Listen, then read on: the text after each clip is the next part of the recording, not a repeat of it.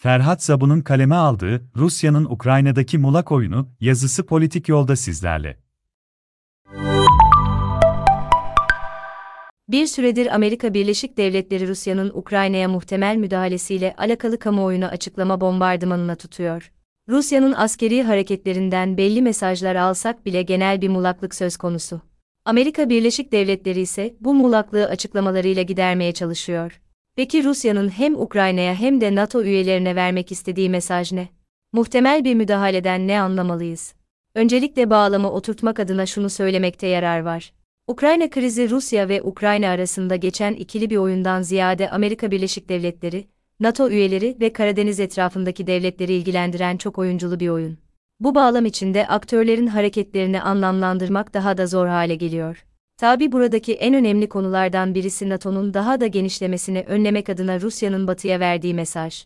Bu noktada uluslararası ilişkiler disiplini içindeki sinyalleme üzerine ilerleyen literatür bize bu konuyu okumamızda yardımcı olabilir. Geçen yazılarımda konuya hep Türkiye üzerinden bakmıştım. Ama bu yazıda direkt olarak Abdurusya ikilisi üzerinden ilerleyeceğim. İlk önce Rusya'nın nasıl sinyaller gönderdiğini analiz etmeden yaptığı askeri manevraların genel amacı ne olabilir bunu anlamamız gerekiyor. Bu tarz tehditlerde genelde iki amaçtan birisi güdülüyor. Başka bir devleti bir şey yapmaya zorlamak, kompellence ya da başka bir devleti bir şey yapmaktan vazgeçirmek deterrence. Burada Rusya açısından bakarsak aslında Ukrayna'nın batıya, özellikle NATO'ya, daha fazla entegre olmasını engellemeye çalıştığını görüyoruz. Amerika Birleşik Devletleri açısından baktığımızda ise, Rusya'nın muhtemelen bir müdahalesini engelleme üzerine bir söylem geliştirdiğini görüyoruz. Her iki devlet açısından da konu caydırıcılık üzerinden ilerliyor. Tabi başka bir devleti bir şey yapmaktan vazgeçirmeye çalışmak, o devleti bir şey yapmaya zorlamaktan daha kolay. Zorlama yoluna girdiğimizde gönderilen sinyallerin inandırıcı olma ihtimali bir tık daha zorlaşıyor ve devletlerin elinde genelde askeri manevra opsiyonları bulunuyor. Burada konu daha çok caydırıcılık üzerinden ilerlediği için inandırıcılık ihtimali bir tık daha fazla ve her iki devletin de kullanabileceği taktik skalası çok daha geniş. Konu caydırıcılık olunca devletler tehdit ederken maliyeti yüksek sinyaller de gönderebilir düşük sinyallerde. Tabi gönderilen sinyalin maliyeti ne kadar yüksekse inandırıcılığı da o kadar yüksek oluyor. Burada hem Rusya'nın Ukrayna sınırına asker yığması, hem de NATO'nun askerlerini mobilize etmesi gayet maliyetli hareketler. Bunu şu örnek üzerinden düşünebiliriz. Şu ülkeye saldırıyoruz demekle şu ülkeye saldırıyoruz deyip askerlerini saldırıya hazır duruma geçirme arasında büyük farklar var. Rusya burada askerlerini mobilize ederek inandırıcılığı yüksek bir sinyal gönderiyor. Hem Abdi'ye hem diğer NATO üyelerine hem de Ukrayna'ya. Burada gönderilen sinyalin inandırıcılığı etkileyen önemli faktörlerden biri de askeri manevranın maliyetinin ne kadar olduğu. Bazen devletler sınırda askerlerini mobilize ederken çok büyük sayılarda mobilizasyon yapmıyorlar ve maliyeti düşürüyorlar. Ama mobilizasyondan gelecekte daha fazla yapacağı mesajını da verdiği için oyun içindeki diğer devletlerin gelecekteki muhtemel manevraları da göz önüne alması gerekiyor. Full mobilizasyona göre bu tarz kısmi mobilizasyonun daha az inandırıcı olduğu düşünülüyor.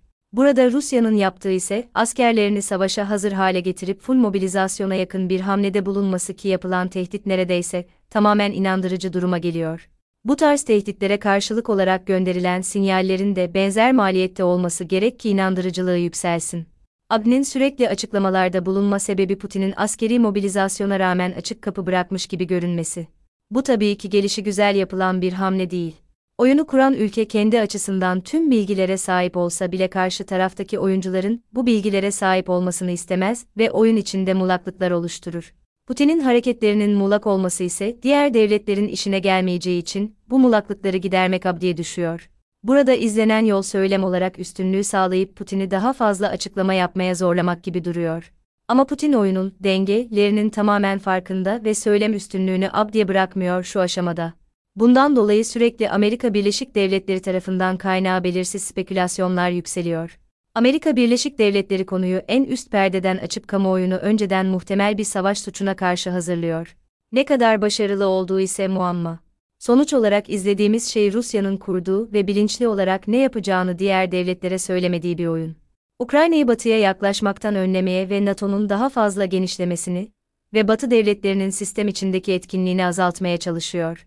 Şu ana kadar oyunu çok iyi götürmüş durumdaki Amerika Birleşik Devletleri tarafından sadece spekülatif sinyaller görüyoruz, çünkü Rusya'nın hamlesi tüm Batı devletlerini muhtemel bir müdahaleye inandırmış durumda. Bu tarz durumlarda aslında devletlerin asıl istediği şey bu oyunda eli yükseltip masada avantajlı duruma geçmektir. Rusya'nın müdahaleye başlaması durumunda anlayacağımız şey ise, Ukrayna'nın ve Batı devletlerinin Putin'in istediği şeye boyun eğmek istemediği ve diplomatik bir çözümün artık kalmadığıdır.